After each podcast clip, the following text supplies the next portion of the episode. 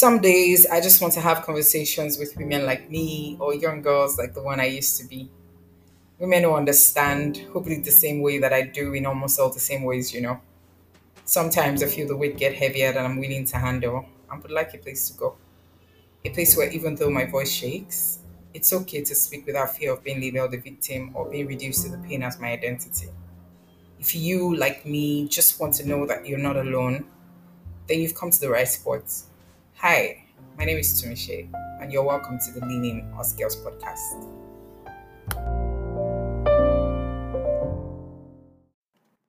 Hey there, welcome to today's episode. Allow me to start by saying that I'm holding out hope that September will be kind to you and yours. That irrespective of, how the past months have been for you, good or otherwise, that this will truly be a month that you experience goodness, grace, and everything nice. Really, there's not a single day that I'm not grateful for every one of you who listen, who keep pushing, even when it's extremely difficult too. I hope you're proud of you and the fact that you're still here and you're still trying. I have to be honest and say I'm a little anxious about today's episode. I fear it might get too intense and that I might be tempted to tap out. But the grace and courage with which my guest today offers to speak her truth is nothing short of inspiring. My strength comes from knowing that these stories that we share are proof that we went to war and won. They are scars that show that we survived and a constant reminder to us that we're never alone. My guest today is Olubukola Bakare. She's a remarkable woman who I had the privilege of meeting sometime last year, and she has gracefully agreed to do this. Olubukola is an entrepreneur and a mom of two, and today she will be sharing her story as we discuss domestic violence as one of the problems tied to cultural beliefs in this part of the world that affect women. Let me just start by saying that this could get really triggering. This could be a really triggering episode for you, whoever you are listening. So please, if it gets too much, it's okay to bow out and take some time to recenter yourself. Take as much time as you need, actually. I'm sorry it hurts. I'm sending you so much love and warmth, and I hope the light gets in and it starts to feel better. You're never alone. All right, then. Hi, Bukola. Okay, so I popped in, he gave me a ride, and he dropped me right there in front of my house. But before he dropped me, along the way, we're, talking, we're discussing about everything. He asked me about my school, my course, and all that. Then he was a working class man, but I was still in school. Okay. So we're just talking generally and all that. So when I got down, he gave me his card, we exchanged numbers, and that was all. So he left, like, a week after he dropped me in front of my house, he called back, was the one that picked me, because I already... Okay. A week after, he called me, and, we started dating, started seeing each other. I go to his house for weekends, we traveled together at times, that was how everything started. But I started dating him. Then he was a possessive man, like, he was always... always after me. He doesn't want me to have anything to do with other men. Like, he was always, trying to control me. He was controlling from the onset. Like, fine, I knew other men before I met him. I had classmates, I have male friends. Like, all of a sudden, he just wanted me to cut off from everybody. Like, he didn't want me to have anything to do with them again. Okay. Fine, I listened to him because I was really into him. We loved each other. Let me say I loved him. I don't know if, he loves him right back. But I loved him. Like, I really loved him. He was caring. It was everything. Like, he would drop me at the lecture room, pick me up again, He was just always there for me. So, that was how everything started. So, on the long run, I got pregnant. I got pregnant of my first son. So I was like, no, this is not going to happen. Like, I actually wanted to terminate the pregnancy. I won't lie to you. Yeah. It was fine. I was still in school. I was not done with education and all that. So my intention was to terminate it. I told him when I told him about it, I was like, no, that I shouldn't. He begged, he pleaded, he did everything. That what do I want? So he's going to provide everything I want. I was like, and me, I was actually concerned about my studies and my parents, my dad, because my mom is late. So I was like, hey, my dad is going to kill me. Like, out of four female children, I'm the only one that has done this. My sisters never did something like this. And all I was just like crying. He was pleading, he was begging me, like, I knew what I could do if I really wanted to terminate it, I would have done that. But, it was very continuing. So I was like, I told him that I wanted to terminate it. So my brother was going to kill me, my strict father. I was just scared, mainly because of my dad. That was the reason why I said I was going to terminate it. Because it was not quite long that I lost my mom. So I know my father would be devastated, like, will be so angry with me that why did I do this? Is it because my mom is late and all that? So I was just trying to, but he pleaded. It was like, whatever happens, we're going to face it. Then he had a good job. He was working. He was earning well. So it was like, we'll face it once and for all. Like, I should just leave it. And nothing is going to happen. He's going to tell his people. He'll come to see my dad, and that's it. I'm not too young. Then I was 25 years. He said, I'm not too young. I'm sorry, how old was he? How old was he at this time? He was 32. Okay. He was, yes, the age difference is 7 years. Okay. He was 32. I was 25. It was like, nothing is going to happen. We'll face it. My dad will eventually agree, blah, blah, blah, and all that.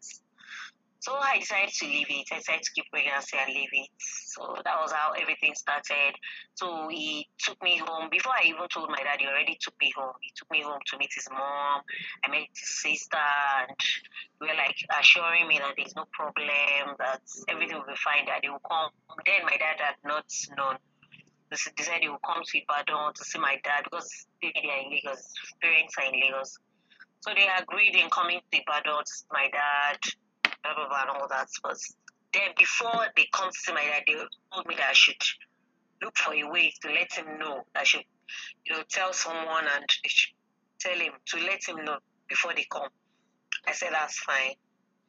So later, I had to tell my aunt, my mom's sister, so... She came here, she told my dad. My dad felt so bad. It was really, like, he really, really cried. I could have done such a thing, blah, blah, blah. Later, he agreed, like, there was nothing he could do. Because by that time, I kept the pregnancy till, like, I think 4 months before he got to know. Before I told him. So he felt bad, but at the end of the day, he agreed. So I called them. I called these people. I told them that my dad knows already, so we fixed it. They called him on the phone. They spoke and fixed a day for the introduction and all that. They came down to Ibadan, they met my dad, and my dad told them that before he would accept them fully, that we have to, do a wedding. That is very, very important, that we need to get married. It's very, that he doesn't want me to give birth out of wedlock, that we have to get married. And they agreed. So we fixed the date with April 19, 2008. Was it 2008? Yes, April 19, 2008. That was the day we fixed for the wedding.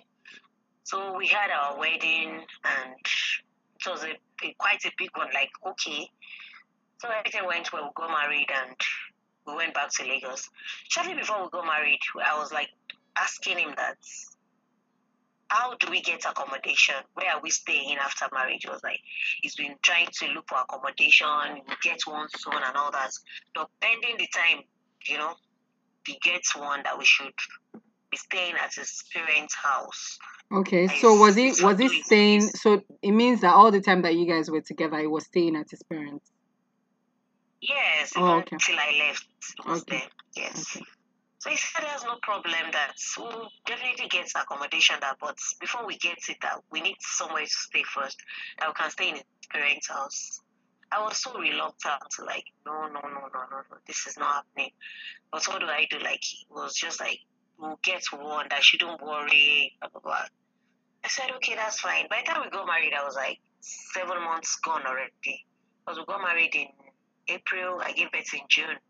So I was like 7 months gone, I was so heavy. So there was nothing I could do, no option. So I agreed, we moved in with them. We moved in inside the same apartment where his mom and his dad were staying. So we're staying there, you know. Things were not so easy, like, you know, there was no privacy, nothing. But I had to, you know, it was someone that I really, really loved. I would not lie, I really, really loved him. So I was like, I should be able to do anything for someone I love. So we stayed in there, you know, and we're fine. So later, he told me that one of his father's tenants, living in that same compound, was moving out. That's so we have to move upstairs. I was like, but you said you're going to get our own apartment. Things started changing. It started, you know, seeing things that there's no way we can stay. That will be like his father's house, blah, blah, blah, and all that. We'll be comfortable there. But since we have our own apartment now, we'll be fine. We'll be this, we'll be that. He tried to convince me again. Yeah, I was reluctant, but what do? I was in it already. So no going back. I agreed. But while we're still inside his parents' apartment, that was the first time he would eat me. The first time he would eat me. So there was a day a friend called me from London. A family friend called me from London. We were just talking, gisting a guy, a man. So we were just talking, gisting. I was like, yeah, I'm married. Okay, I'm married now. Hey, so you're not going to marry me again, blah, blah, blah, and all that. He was just joking. Like, so it was like, who was I speaking with? He asked me. I told him, my friend. Yeah. He knew it was a male. So he said I should disconnect the call. He asked me to disconnect. I was like, oh, you were still on the call when he asked you? I was still on the call, yes. He was just whispering. I was whispering as well. The guy didn't know what we were talking about. The person I was talking to on the phone didn't know what we were talking about. He was trying to tell me that disconnect the call. I was like, why? He said I should just disconnect it. The next thing I would hear was this slap. Like, he just snatched the phone from me. He disconnected the call and, you know, give me a slap. I was like, what? Then my son was, I had already given birth then. I was backing my son. My son was 6 months old. So you had your baby. So you had your baby on your back. Your baby was strapped to your back. Yes, yes, exactly, on my back. Wow. Okay. So it just gave me the first slap. I was like, wow, was I dreaming? You know, it's like a dream. That was 6 months after we got married. So I was like, is this a dream? So his parents, you know, heard about it, and there's something about family. If anything happens to both of us, it's definitely a family affair. Like all of them will interfere. Yeah, because you guys were all sharing space. Under them living with exactly. Yeah. So his parents heard. They heard the slap. They heard me crying. They came out, and when they heard, they were like, "Why didn't you disconnect? Call? Why didn't you disconnect?" They were just like, "No, you have to go pick up. You have to do this. You have to do that." They called his brothers. They came. They said the same thing. Like I was like, "Okay, fine." No problem. I let that go. Later, he apologized actually, but that was our marriage was still very fresh. Yeah. So when you say he apologized, what exactly did he apologize for? For hitting you? Me. No, just for hitting me. Oh. Nothing else. He said I should have listened to him when he asked me to disconnect the call. That the fact that I didn't listen to him led to that. Okay. That though he's sorry for hitting me, but you provoked him into. You know, having to hit you. Exactly, that was what he claimed. Yes, yes, exactly. So I let that go. So later we moved upstairs. We moved to, you know, another flat. We left his parents' apartment. We moved upstairs. Tenant left and we moved upstairs. So this thing continued. One thing led to the other. Like he never showed me that he was. That, you know, temperamental, was a temperamental person when we cutting. We cutting for close to 2 years, a year and a half. We were living together. You know, I told you we were living together. Mm-hmm. I never see that side of him that he was that kind of, you know, short-tempered person until we started, you know, we got married. When we got married, there was one day my son was very ill, was so sick, I was scared. I was waiting for him to come back from work so that I was calling him. He said he was on the way, we'll soon be home. So I was just trying, I was waiting for him so that I could, drive us down to the hospital. And I was scared because I've never ever, brought up a child before. That was my firstborn, so I was just scared. So immediately he got in, I was just like, we need to take this boy to the hospital, please. Just drop your stocks and let's take him to the hospital. I was like, why would I attack him like that? I should allow him to heat, to settle down. I was like, this is the baby, for God's sake. This baby cannot even tell you how they are feeling. What is going through. He cannot talk yet. Exactly. Like, let's take him first. Even me, I've not eaten. I've not done anything. I've been so disposed since morning. I was like, no. The next thing was beating again. He started beating me. That's why would I be rushing him? He said he asked me to allow him to, to settle down, but I never listened to people. It's like, making. So several occasions like that, it was one thing on another. And little thing, like he hates it when he talks and you talk. Like he always wants you to keep quiet when he's talking. Like he always wants to be in control. He doesn't want any, if he says something, he wants it to be like that. Like he doesn't want any objection to whatever he says. Like he's that kind of person. So controlling. He's so controlling. Like he always wants whatever he wants to, he wishes for to happen. Like he doesn't want to hear another person's opinion. That's the kind of person I got married to. So there was a day too, he asked me, then I already had a shop, he didn't want me to work. He said I shouldn't work. Because it got to a stage, I told him that my child was already growing, it was like 2 years. I said, I want to work. My child was already in school, then he had already started school.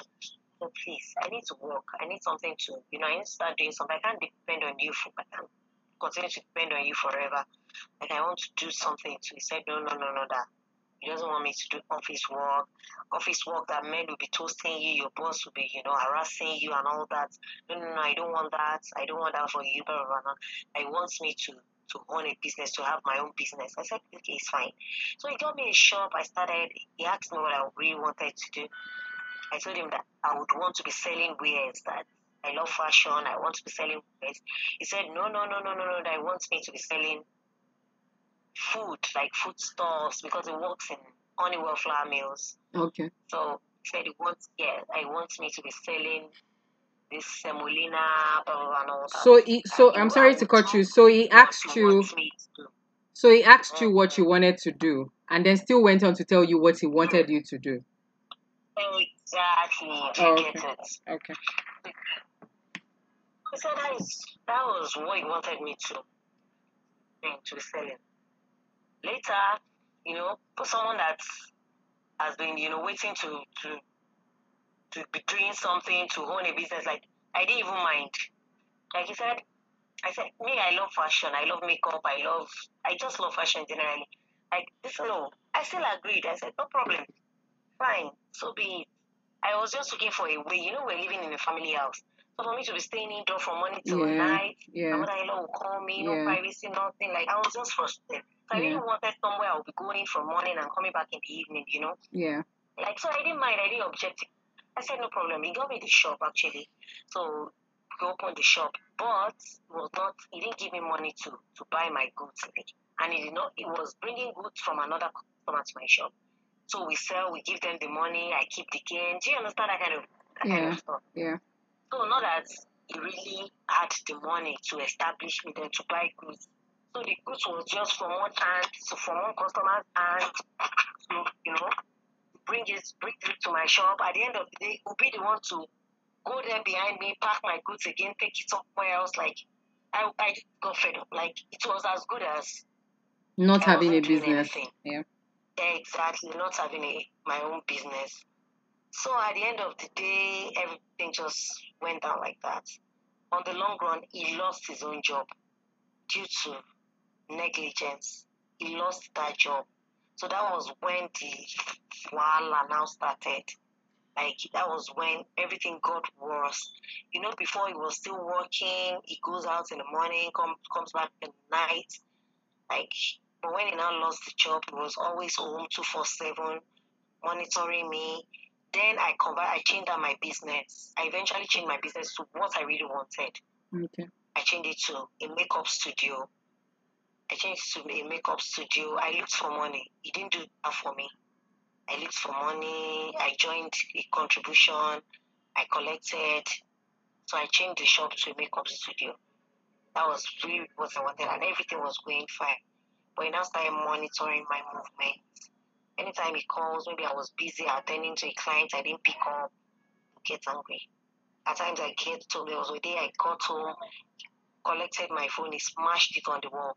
Now, what's the usefulness of the phone you have that you cannot pick when they're calling you? It pieces everything. So that was how everything started. A day he asked me, that he called me, he said, wants me to be closing shop by 5. I said, why? How will I be closing by 5? My shop to the house is just like 10 minutes walk. It's a stone throw. So I was like, if I close shop by 6, it's not too late. Some clients come in the evening, they buy things. That is not too late. He said, no. He took a broom, he started beating me with the broom. The broom got stuck into my skin. Like, I can't count how many times I faced domestic violence in my marriage. Like, it's uncountable. I'm so sorry. So this should be brief. Like, I don't want to go into, if I should go into details, like tell you everything, because I can recollect everything. Of course you can. It will take years. Now you won't finish in years, exactly. Oh my God. We're talking of 10 years of marriage, eh? Not, it's not a joke. So that day he said, no, I wanted to be closing by 5. I said 6 is not too late for me to close. Then I was already under pressure. I was paying bills. I was doing everything in the house, buying food and all that. Did you already have a second child at this point? Yes, I already had my second child. Okay. I was not working. It was not working. I was not doing everything. I was collecting loans upon loans from this one. I will not finish paying. I'll get another one. The banks are calling. Bank people are calling me. Like, I was just under stress. So that day I was so hungry when he told me to be closed by 5. I said, for what? I've never ever failed in my duty. I pick my kids on time from school. I do everything. My kids go to my, because I got a good location for my shop. It's not far from the house. It's not far from the kids' school. It's almost adjacent to my children's school. So I pick them on time, take them to my shop, feed them. So what you're saying, I'm sorry again to cut you, is that while you were out there hustling and taking care of your family and picking up the slack because he had lost his job, you were also the one who was responsible for dropping the kids off at school and picking them up and doing everything domestic. Of course. That's why the fact that the kids' school is not far from their house, not far from our house, they don't know him there. Like, whatever they do in that school, be it PTA meeting, anything, he has never been there. He has never turned up. I was always the one picking them, dropping them, doing everything. Like, he was not just there. He was never there. Nobody knows him in my children's school. When it's time to pay school fees and we don't pay on time, they are disturbing us for school fees and all that, I will tell him, go to the school, go and talk to the proprietress, explain to her. That he'll say, no, I'm the one that will do everything. He'll tell me, no, you won't do that. So I was the one doing everything. So this particular day that he asked me to be closing shop by 5, I've been bottling up a lot of things. Like, I was so stressed, I was so down. Like, I shouted at him that this shop you are talking about, are you the one paying the rent for me? You're not doing anything. I'm the one doing everything in this house. Why are you now telling me to be closing shop by 5? I told you already, 6 is not too late. I take care of my kids. I still, do my duties as a mother. I carry out all my responsibilities. So what else do you want? And you don't have a cogent reason for asking me to be closing by 5. No particular reason. It was just like, no, there is nothing he can say. That's fine now. That's what he wants. So I fled beside using broom to beat me, because he was holding a broom that he used the broom to beat me. That one got stuck into my skin. I was removing broom like this from my skin. So that day his parents came home. They were angry too, that. And his parents are fond of that, especially his dad. His dad will tell me that when a woman doesn't respect her husband, that's what she gets. That the husband will keep beating you. That's what his father says.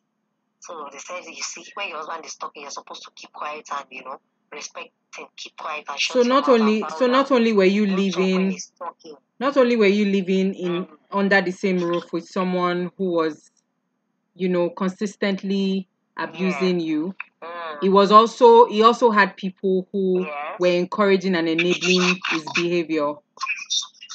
Exactly, especially that. His mom, I'm so sorry. I will tell you, mom never supported him. Because she was always, you know, supporting me. Because she went through the same thing with his dad. Clearly. So she never supported me. Yes. She went through the same thing. So she was always telling me that this is exactly how his dad treated her. So she went through the same thing with his dad. So she was always supporting me.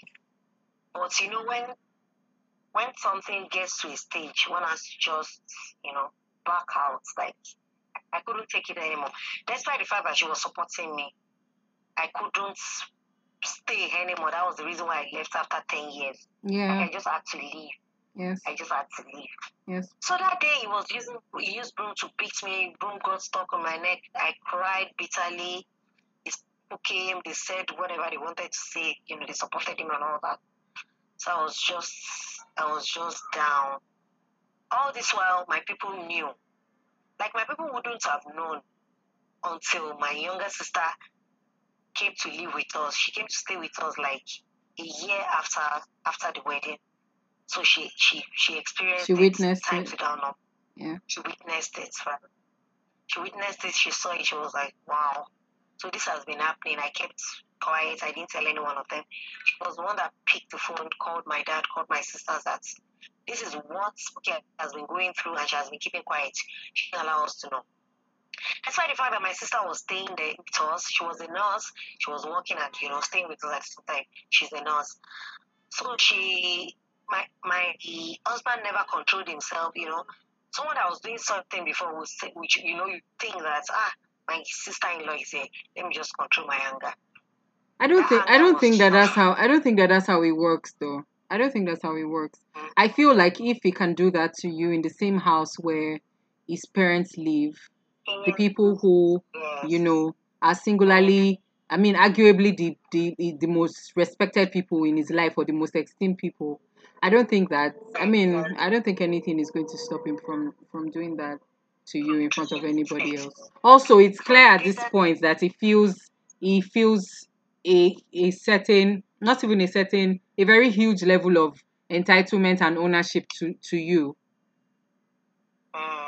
Exactly. Yeah. So you get it. Yeah. Exactly. Yes. So like, I've married you already. I own you. I can't do anything I like with you. So you, exactly. I mean, your sister being around could not have done anything to change that. Yeah. Sometimes my sister will be the one giving me injection because the following day I won't be able to get up. Wow. There was a day I was on braids. I just did my braids. He pulled my hair off with the braids. Like, he was pulling me up and down. Oh my God, I'm so sorry. He was pulling me with the braids. I'm so sorry. And he uploaded everything with my hair. Oh. So severally like that. And my people already told me. Then that my sister called and my dad told me that I should leave. Like then our marriage was still like a year, 2 years, you know. Yeah. It was just a year. Yeah. Year-old, they were like, my dad was, I should leave. My sister abroad asked me to leave. Everybody was, I was like, you will change. But my fear then was the fear of, where do I go from here? Okay. Where do I start from? Okay. When I got pregnant of my second son, when my sisters heard, they were angry. Like, see this girl. We're telling her to leave this man. She got pregnant again. When I was even pregnant of my second born, he eats me badly. Then I was 6 months gone. Then I was going to ask that. Yes. Yeah. He beats me then. So okay, that was when I said he beats me. The day I told him my son was ill, I asked him to come to take him. That we should take him to the hospital and all that. I was pregnant. Then he beats me during pregnancy. So the day he used that, I kept quiet. I didn't say anything. On the following day, I just packed my things. I packed my gloves. I took my kids. Like, they thought everything had already died down. There was nothing. I just left. They didn't know. Nobody knew. I left. I went to my sister's place in Lagos. When my sister saw me, she was shocked. She was like, what is this? So she called a few of her friends. They asked me to go to Human Rights Alausa. Okay. Wapa at Alausa. Yeah. Yeah. So I went there. They asked me to narrate how everything happened. They asked for pictures. I took the picture. I printed it out. I gave them all that. So I left the house. He was already looking for me. His mom was calling my sister. My sister didn't pick. Like nobody picked. They didn't know my whereabouts. Did you leave your kids? So no, I left like 3 times before leaving finally. Yeah, yeah. I never left my kids for once. Like I had never. Oh, okay. No, what I meant is, did you leave with your boys? Like, did you leave with them? Now. No, I mean, when every time you left, you took them along with you. Of course. Okay. I've never left them. Okay. Yes. Okay. I've never left them. Each time I leave that place, I go with them. Yeah. Because you can't take care of them. Yeah. So I've never left my kids for once. So I took them along. So I went to Alausa. I dropped my statement, everything. So they called him. They called him for counseling, and they called the both of us actually. So I had to look for someone to help me drop a letter for him at home. So they dropped the letter, he saw the letter, he came, they warned him seriously, like, oh, so they asked me what I wanted then. Okay. Madam, what do you want? Because they always say whatever I want, that's what they would do. What do you want, madam? Do you want to go back? You want to give him another chance, or you want to leave? Was there an option to lock him up? Was there an option for that? Did they ever give you the option of, do you want to press charges? Yes. No, they didn't. They only said, since I said I was going to give him another chance, that was what I said. They said if he does that again, that they were going to lock him up.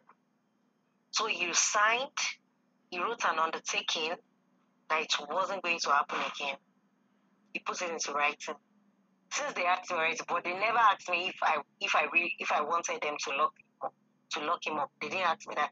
They only gave me 2 options. It's either I forgive him, I want to leave. Which do I want? I'm sorry to cut you, but forgive him for what exactly?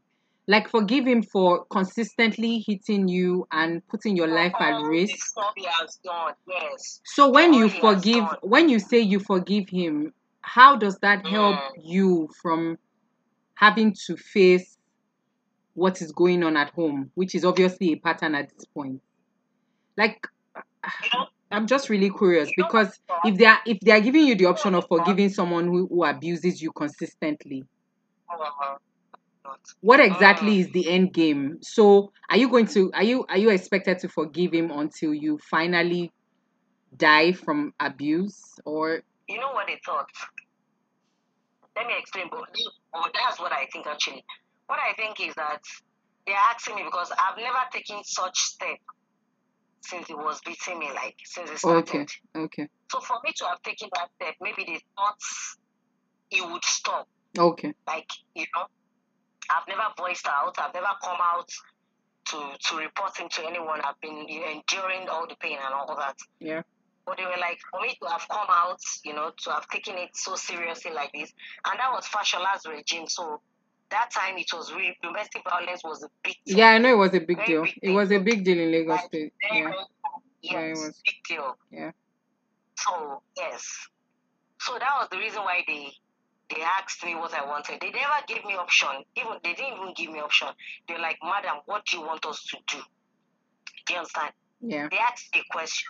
Yeah. Like, what do you want from us? What do you want us to do? Okay. So I was the one that said, okay, they should just warn him. Okay. Like, this is like a warning, because I've never reported him. You know, if it was a continuous stuff that I've been going there to report him to, I know they would have locked him up. Because one of the man that was there that day, he said it yesterday, he said, Mr. if this thing happens again, and Buki calls me, I will personally arrange for your arrest, that I will lock you up. He told him. Okay.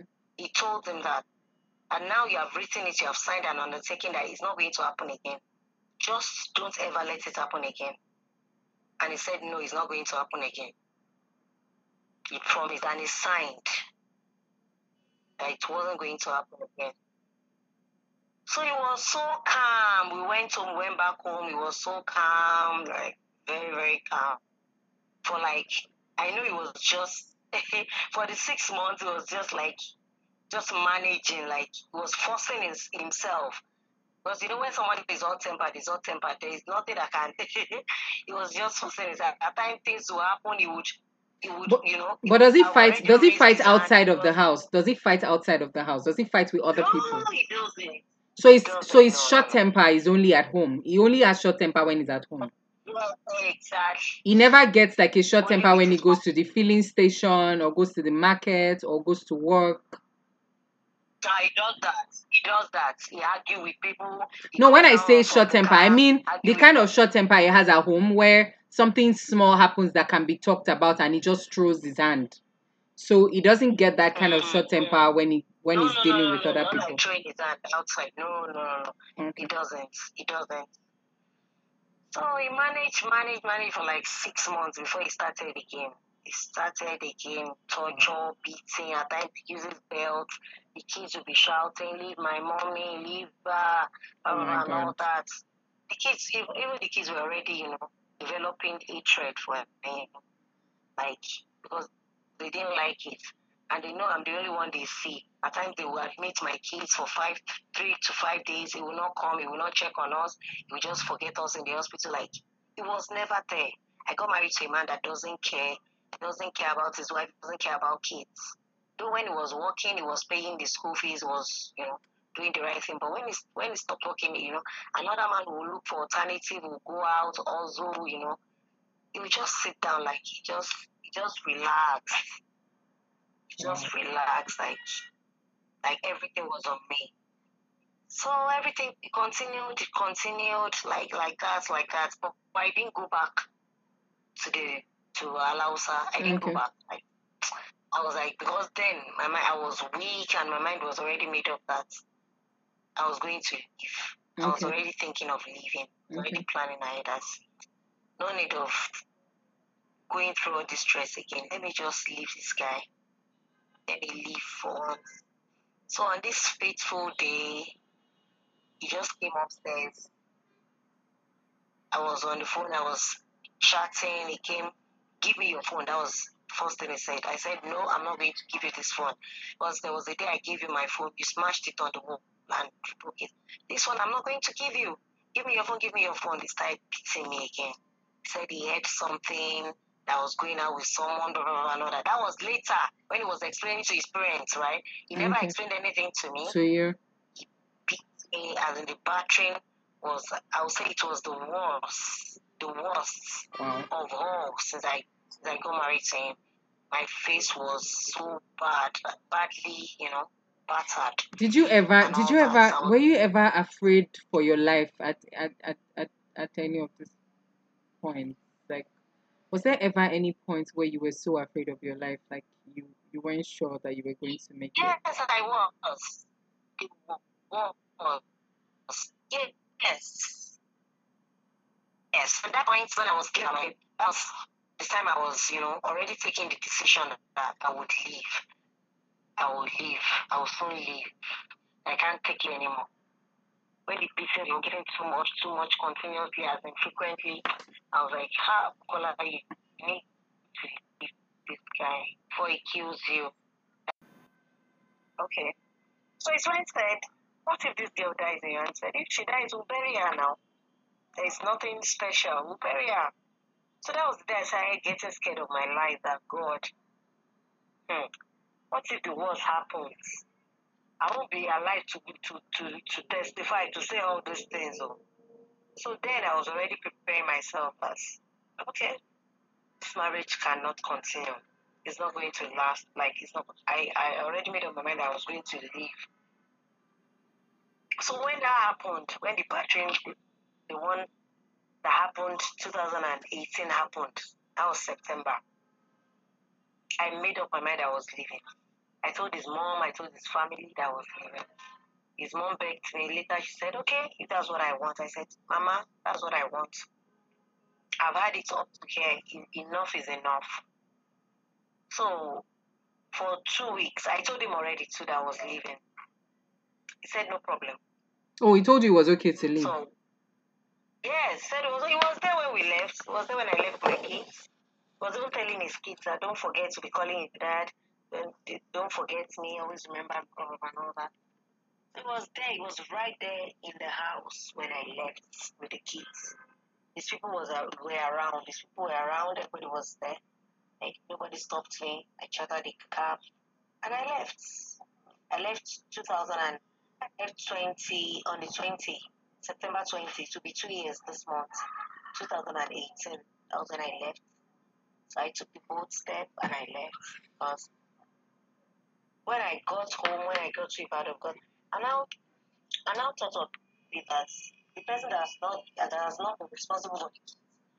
Since he lost his job for like 6 years. Yeah. He lost his job 4 years after we got married. So for 6 years, he was not responsible for them. He was not doing anything. I was the one doing everything. I was like, I'm very sure I cannot be responsible for them even after I left. So I was like, I can't settle down in Lagos because Lagos is expensive. I'll get an accommodation. I will do this. I will do that. School is expensive. So I just decided to move to Ibadan. Ibadan is, less expensive. I will still see cheaper schools. Yeah. I'll be able to, to pay and all that. Yeah. So I left and I came to Ibadan to my father's house. Yeah. Immediately I got to Ibadan, my father saw me. My father was crying that God, because my father didn't see me for years. It was like God. He even deprived me of coming to see my father. That's what I was going to ask. That when you said your dad had not seen me in years. 10 years. Yes, in that 10 years, maybe I saw my father twice. 10 years of my marriage. And that time that I saw my father, he never allowed me to come with my kids. So my father did not see my kids for years, except a day he came to our place. My father came to visit me. I saw them. My children, they have not come to my father's house. They didn't come to my father's house for 10 good years. They didn't know Ibadan. They didn't even, as in they don't know. Anytime I raised that issue, I raised that matter that let's visit my dad, even if it's on a Christmas day for Christmas, let's go. He said, no, it's not going. You can go alone, but don't take my kids, that kind of thing. Even he himself, he doesn't know my father, even my father's house up till now. He did not visit my father in 10 years of our marriage. He did not step to my father's house. He did not come for 10 good years. So the same kids were too precious to him to allow you take to visit your dad are the same kids that you now had to take away with you back to your dad's house because obviously he didn't have what it took. He doesn't have what it takes to take care of them. Exactly. Even as at now, since we have left for 2 years, he has not set his eyes on them. He has not seen his kids. And we are in this Nigeria, just Ibadan to Lagos, 45 minutes, 1 hour drive here in Ibadan. Because he doesn't know where to look for them. He knows I'm in my father's house. He knows where I am. But he cannot look for us because he doesn't know there. You marry someone, you don't know where you married her from. You cannot even come there. Since the day they came for introduction, when I got pregnant, none of them have come here, even his people. He has not come here. His people have not come here. So he doesn't know his way here because these places have changed. It's a new site, so he will even get lost. He can't know this place. Wow. He doesn't know. So our matter has been caught already. We are on divorce. We started last year, July, and we are still on it. Divorce is not easy. Yeah. I filed for divorce last year, July. Okay. So we are still on it. Now he's fighting for joint custody. He wants joint custody. And me, I don't want joint custody, so it's going to take us time. But that's what we're fighting for now. Okay. We want the kids to be coming for holidays, coming to visit him on holidays when they are on holiday. Okay. He wants them to be staying with me. But still, he's not responsible for them yet. He's not paying school fees. He's not doing anything. So I'm still telling the courts that I will not allow that because he's not responsible for them. He's not doing what he's supposed to do. Yeah. So I will not leave my kids. I will not allow my kids to go on holiday. Anytime he wants to see them, he should do his responsibility first. He should carry out his responsibilities, pay school fees, send up, keep money. Then I will allow him to see them. He should come to Ibadan. Yeah. And nowhere to take them so that they can see him. Yeah. So that's what we are fighting for now. But we are done. We are done. He has agreed to the divorce. I've agreed to the divorce. So the both of us are done. And I know it will be finalized latest by early next year. It will finalize by God's grace. So that's my story. Okay, so yeah. Bukola, before I even say anything else, I just wanted to say to you that having this conversation with you today, it was something that I was very, very anxious about. And I said it when I was introducing the episode. I was really anxious because I knew that it was going to be a very, very emotional episode and that it was going to just be a lot. But I must also say that the strength with which you share your story is nothing short of amazing. I hate that it takes this level of pain for us to regard women as being strong. It's why I really cannot stand the word strong these days, because strong really just means that you've suffered so much, and that's just not right. But I just have to say to you that you've honestly shown so much bravery, courage in the way that you've shared your story, the way you've told your truth. It's just really, really, really beautiful to watch, to be honest. I'm also going to say that I'm really, really sorry that you had to deal with all of that. From one sister to another. I'm really sorry that you had to experience that. Nobody deserves to have lived like that for 10 years. And I'm honestly really sorry that you had to deal with that even for 1 second of your life. I am happy that, you seem to be in a much better place right now, and that, this story, the way that you share it now, you share it because you share it from a place of you're showing your scars because you're no longer in that place where, yes. Yeah. So earlier on when you were talking, you talked about how every time you thought about leaving, right? You would think about where am I going to start from? What am I going to do? Yes, but also while you were sharing your story, from everything you've said, it's quite obvious that you were not thinking that because of your financial status. You were not thinking that because of what you were going to do for a living or money or anything. Yes. Because clearly you're a woman who has worked really hard to take care of herself and take care of her kids. You've even had to take care of the man who consistently abused you.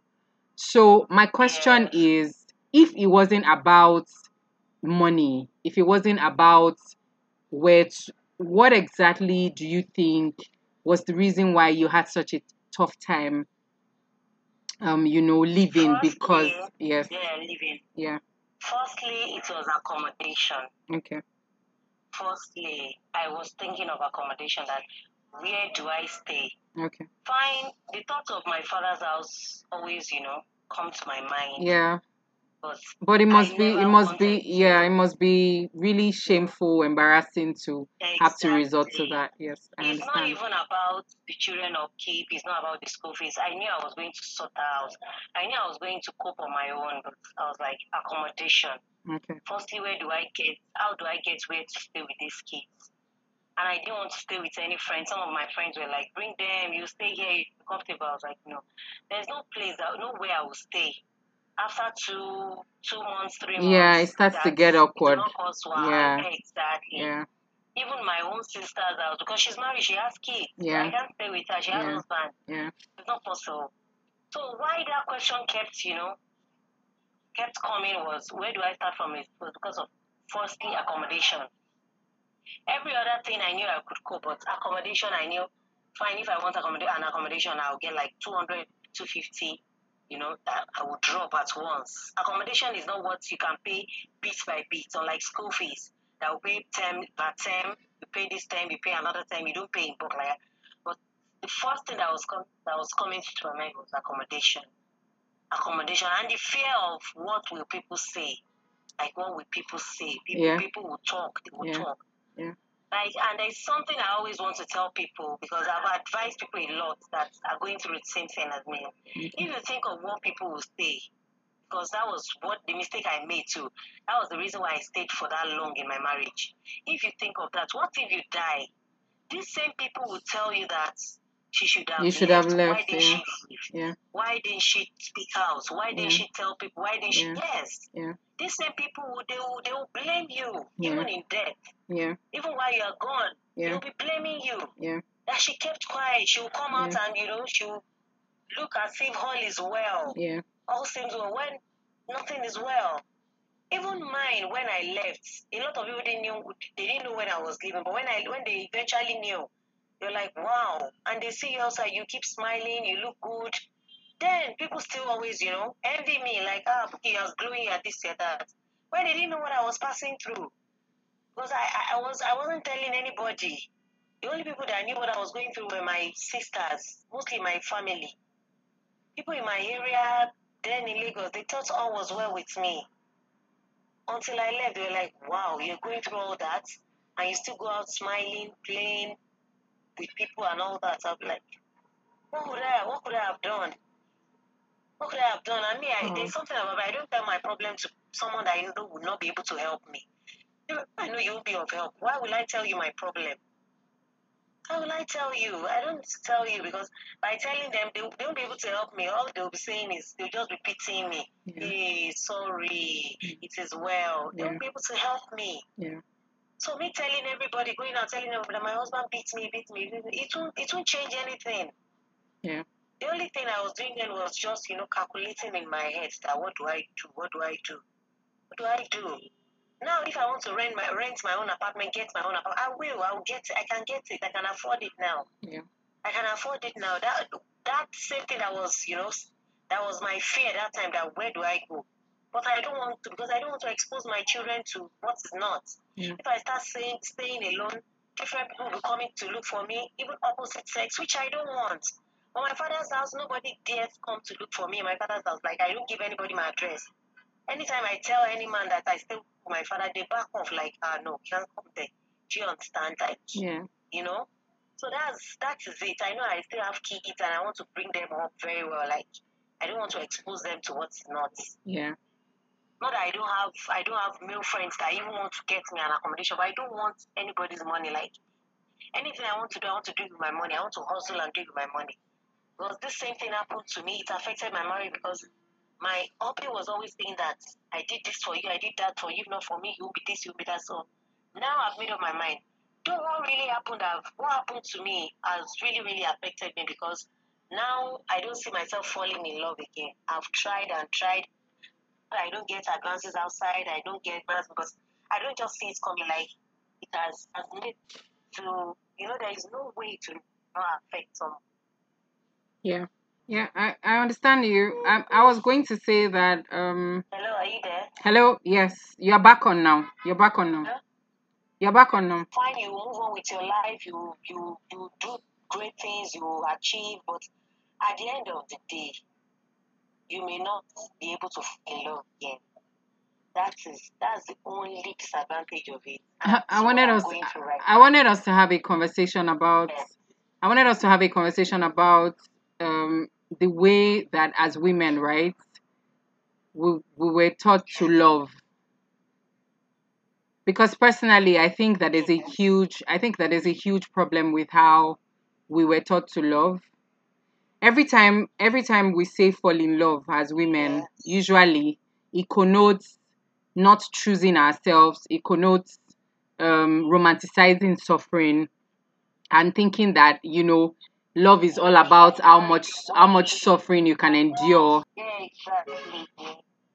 And I think that that's part of the problems that we have, because I think that as when we're raising young girls and we're raising them to see love as this thing that takes from them and keeps reducing them and never validates them and never I think that that's like a huge problem, right? So the thing is, with men, when they love, they are very objective about it. They are very objective. They still maintain the ability to choose themselves and do what's best for them, while we as women are expected to. So as a woman, you're the one who is expected to drop your innate desires, You're the one who is supposed to want something but not want it because you've fallen in love. There was something you said earlier, and it struck me because you were saying that, you know, that you did certain things because you really loved him. Yes, so you were saying that you did certain things because you really loved him, and that, you know, even though now that you're thinking about it, you're not sure that he loved you, but you did a lot of things because you loved him, and you referenced that a lot. And while love in itself is not such a terrible thing, I think that it's really important that as women and young girls, we need to understand that love is not this thing that is supposed to take and take and take from you. It's not supposed to be like some suffering contest. Sorry, you're not in a battle to show how much you can suffer just to prove that you're in love. Yes. Yes, I just feel like that's an important conversation to be had. Also, when you were talking, you said something about you know, the fear of what people will say, you know, at the point where you already knew what you needed to do. I also think that that's something that as women, I don't think we choose ourselves enough. And I say we don't choose ourselves enough because we were not particularly raised to choose ourselves. So you are raised to, you know, do everything that leads up to this big event in your life, which is marriage, right? Every day of your life, you're being reminded that if you carry something, someone is saying is how you're going to carry it in your husband's house. If you say something, they're going to say that's not how you talk in front of your in-laws. Everybody is preparing you for this big event, which is supposedly the most major event of your life, right? So I feel like when you raise someone or a set of people or a group of people with an awareness that something is singularly the most important thing in their lives, it's only normal that when they finally get to that point, they would think that they need to do everything to sustain it. Including, including smile even when they are suffering, including look like everything is okay even when it's not, because they are afraid that because this marriage has failed, it means that you, Bukola, has failed. But the failure of this marriage doesn't say that you're a failure. It just says that it didn't work. And it didn't work because the fact that it didn't work doesn't make you a failure. It doesn't mean that you failed. It just means that it failed. Yes. It failed because you were coupled or partnered with someone who didn't respect you enough to respect your agency as a person, to respect your person, and see you as a fellow human being who, you know, he was accountable to. He didn't feel accountable enough to you or anybody else as regards your marriage, and that's why it didn't work out. But because we've been filled with, you know, these ideologies and these ideas and this conditioning about how everything that we do is going to lead us up to, you know, this big event in our lives, which is marriage, we're tempted to feel like if it doesn't work out, then we didn't work out, or it didn't work out because we were not enough. Exactly. Yes. So, I mean, for example, I'm always saying every now and again that as women, we need to choose ourselves more. We need to learn to choose ourselves more. Like, wake up every day with the mindset that today I choose me. Today I'm choosing me. Today, I am choosing myself, because I feel like until we get to that point where we are constantly reminded of how important it is to choose ourselves, we're always going to be caught up in situations where we have to reduce ourselves, we have to bear the pain, we have to suffer in silence because we're trying to not allow people say something. Yeah, we're afraid that people are going to say something, so we just keep it all in. We're afraid that people are going to judge us, so we just suffer and smile. We're afraid that people are going to say we're not good enough, or that we're horrible people, or that we are not nice women, or we're not good women, or we can't keep men. And we're going to just keep suffering and smiling. Yeah. Again, I'm really grateful. I'm really grateful that, you know, that this eventually is something that you were able to do, because I know how hard it is to even be able to say that you're walking away from this. I know how hard it can be, especially in a society where as women, your value is measured mostly in terms of who you are married to and your status and your marital status. Nobody wants to pay attention to you if you're not Mrs. somebody. Yeah, so I can imagine how hard that must. Yeah, I can imagine how hard that must have been. Now this is quite a sensitive conversation that I'm about to bring up, and I think it's sensitive because not only because of your story, but because now you're raising two boys, and they have a father who has an history of abuse. He has an history of growing up in an abusive environment, in an abusive home where he had to watch his dad beat his mom. And now, unfortunately, your boys have had to see their dad do that to their mom as well. I'm just going to ask at this point, like, as a mom of two boys, how are you able to communicate to your children, to your kids? How are you able to instill the necessary values in them so that this cycle doesn't continue? I don't really hear that.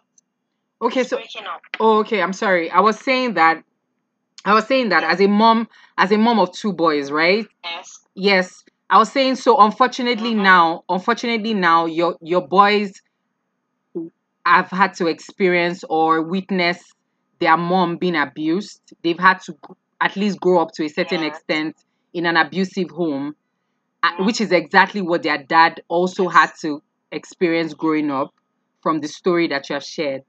And I'm saying, as a mom of two boys, what are you doing? What exactly, how are you able to communicate effectively with your children in a way that you're instilling the right values to them so that this doesn't become a cycle that repeats itself? Exactly, you're right. Always tell them to get angry unnecessarily. Like, I always tell them to control their temper, because from now, that is when I'm supposed to be watching them, to be watching whatever they are doing. Yeah. Like, they don't raise hands unnecessarily. Okay. You control your temper. You don't get angry on everything that happens around you. Okay. I always tell them that. I always advise them. Okay. I sit them down. I talk to them. Okay. That I don't want you to be like your dad. I always tell them, I don't want you to be like your dad, and you will never be like your dad. Yeah. I always let them know. And anytime any one of them does anything bad that I know is not right, I punish them. Not punishment like beating, but maybe I buy one thing for someone, I don't buy for the other. Okay. Like, so that you will know that what you have done is bad. Okay. I will not get you this. I bought this for your brother, but I will not buy it for you until you change. Until I see that change is in you. Okay. That's when I will get it for you. You know, children now. Yes. When you punish them with that, especially with what they like very well, what they like most, they will change. Like, they would always control themselves. Yeah. I always tell them that it's not only to girls. Even in school, some of your classmates will annoy you. They will do this. Yeah. Report them to your teacher. Don't raise your hand on anybody. Okay. Not only to girls, but everybody around you. Okay. Don't get angry to the extent of raising your hands on anyone. Okay. Always report to your teacher. Okay. Well, still them, and they are doing very well.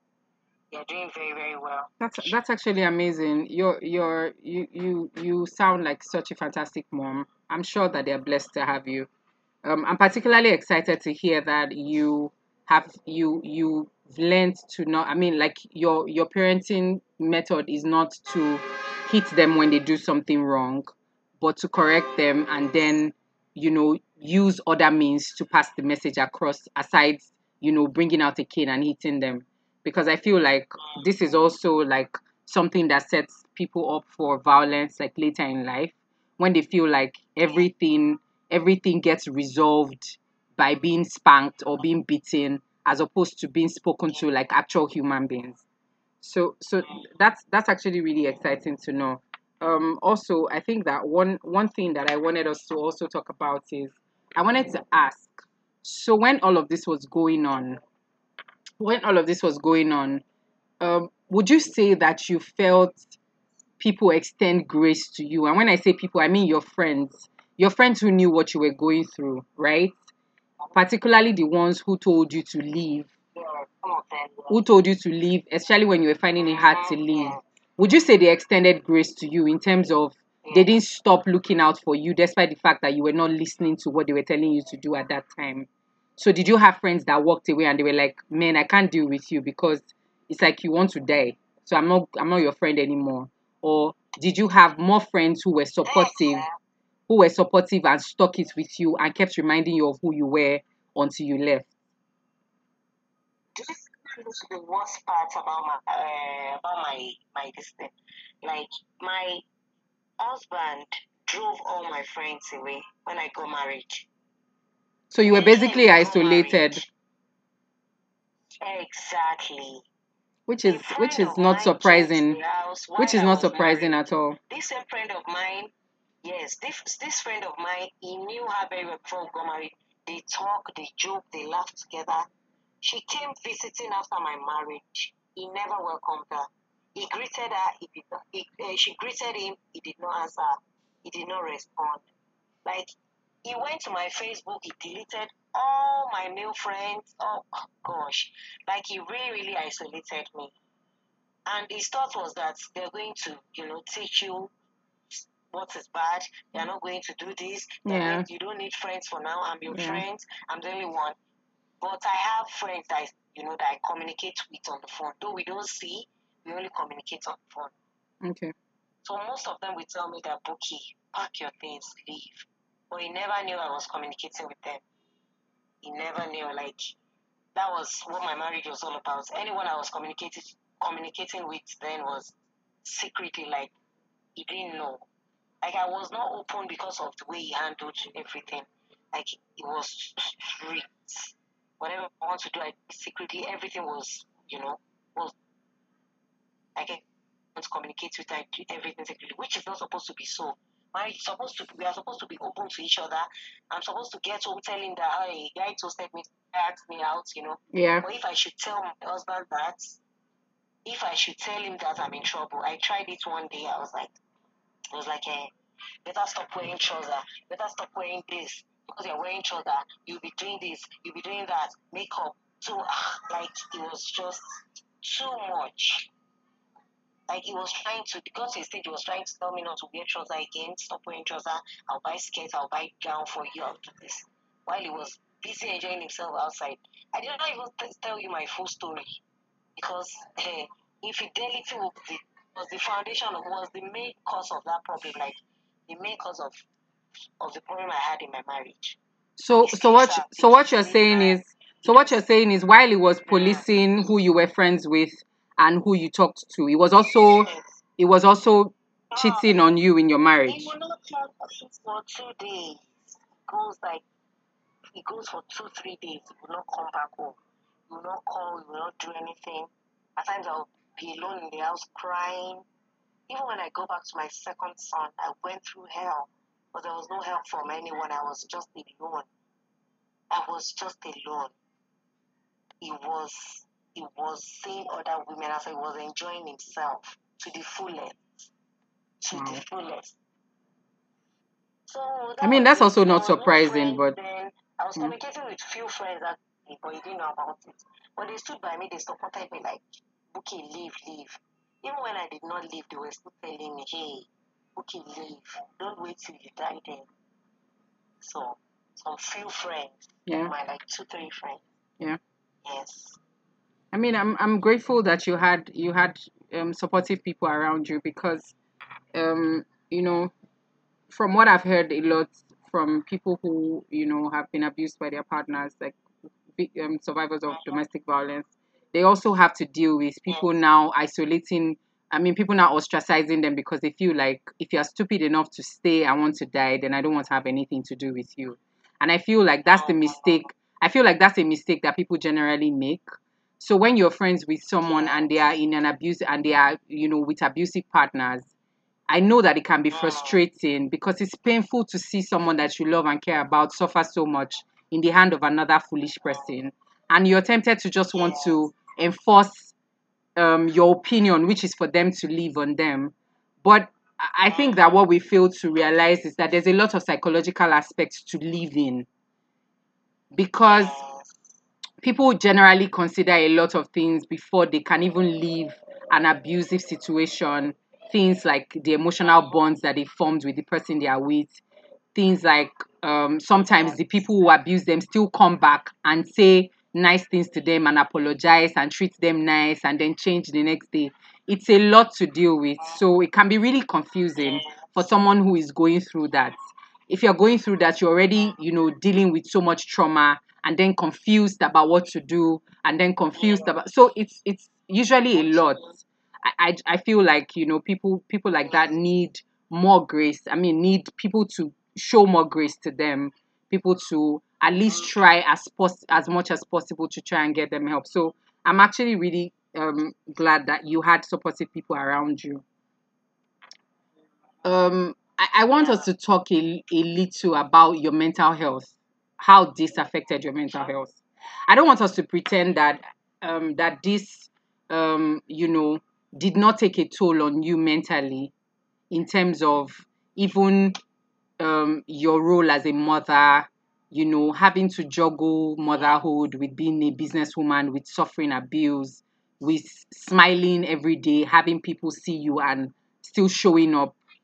How would you say this affected you mentally? Like, how did this take a toll on your mental health? And it affected me, like, mentally, physically, mentally, everything. I was draining. I was going slimmer and slimmer, skinny.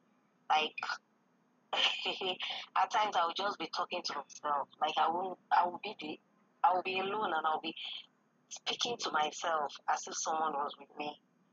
People were calling me in my area. They were asking me that, Buki, are you sick? You need to go for a checkup. You are too lean. You are this, you are that. I'll tell him that people are telling me I'm lean. You tell me you're okay like this. Yeah, this. I like it. Blah blah blah and all that. So I went through, as the trauma was much. I went through a lot. Then he was abusing me. The bank people, they were calling me, they were looking for me up and down. I went through a whole lot. Like, if I show you my before picture when I was with him and now, you will see a huge difference. Like, the day I did it, I put it on my WhatsApp status. People were asking me that, was I sick in that picture? Like, I was too lean. Like, the difference is just so much. Like, you can't, it's very, very clear. So what I went through was, it was not easy at all. Mm-hmm. By the time I got here, I got to Ibadan. I was still, for like 6 months after I got to Ibadan, I would sleep, I would still dream that it's beating me, I would be cold, I would be panting, I would be shivering. Wow. Like, still dream, like, was beating me in the dream. I'm so sorry. Do you know what that means? Like, the trauma was just so much. But I was so driven. Even when we got to Ibadan, after like a year, anytime he calls and I see his call, my heart will be beating very fast. Like, he's coming to beat me in Ibadan. Wow. Until later when, I started, getting over it. Now, if he calls, I can shout on him on the phone, I can do anything. Like, I don't care. Like, he's even the one always calming down now when he wants to talk to me. Anytime he sends me SMS message, he'll be begging me that, please, can I talk to the children? Please, can I do this? Like, he'll be begging me because he knows the Buki he used to know is not the Buki he knows now. Like, I've changed. Mm-hmm. But the stuff really affected me emotionally, mentally, physically. I went through a lot before I got balanced again. Like, I'm okay now. I'm so sorry. It wasn't easy. Thank you. I'm so sorry. I want to ask that, did you at any point get therapy? Did you talk to someone, like a professional? Did you get counseling? I only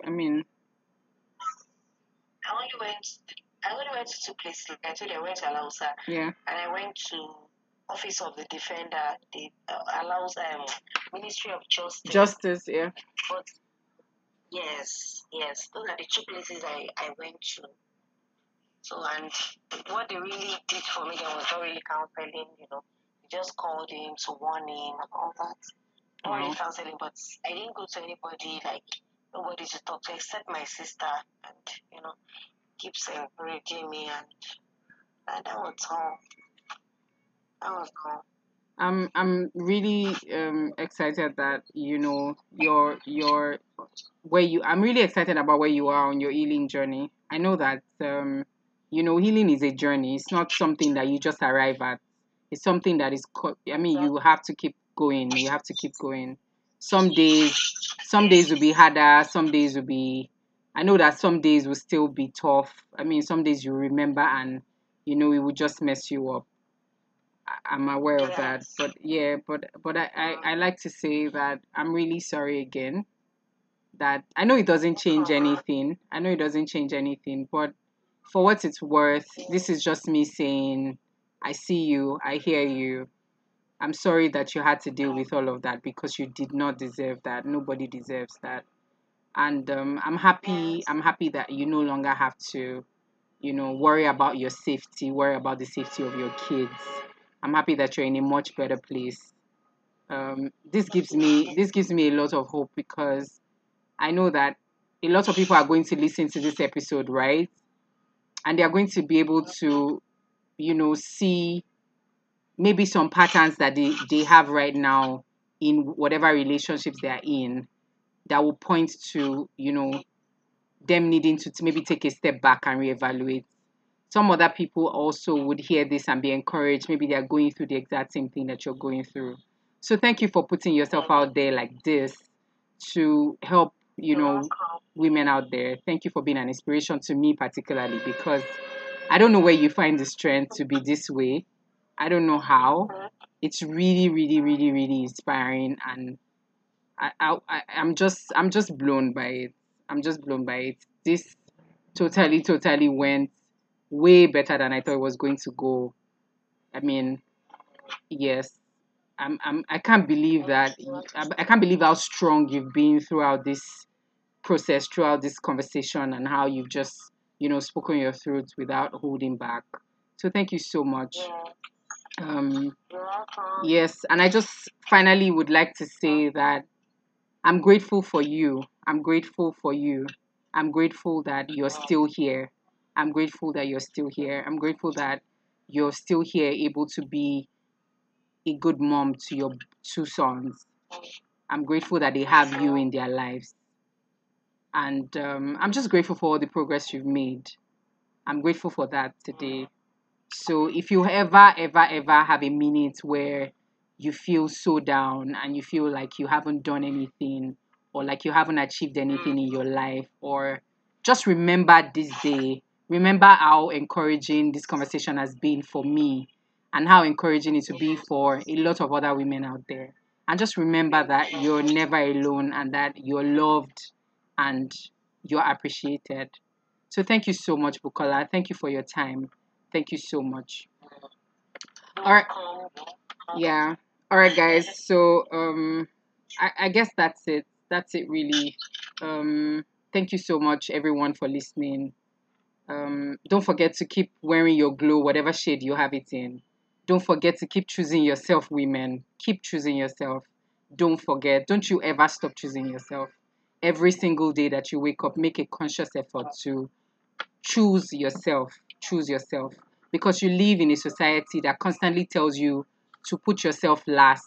Nobody wants to regard you as an human being. So you have to consistently remind yourself that you are valued, that you're loved, and that you deserve to be loved openly, loudly. You deserve to exist freely and loudly, and you are allowed to just be yourself unapologetically.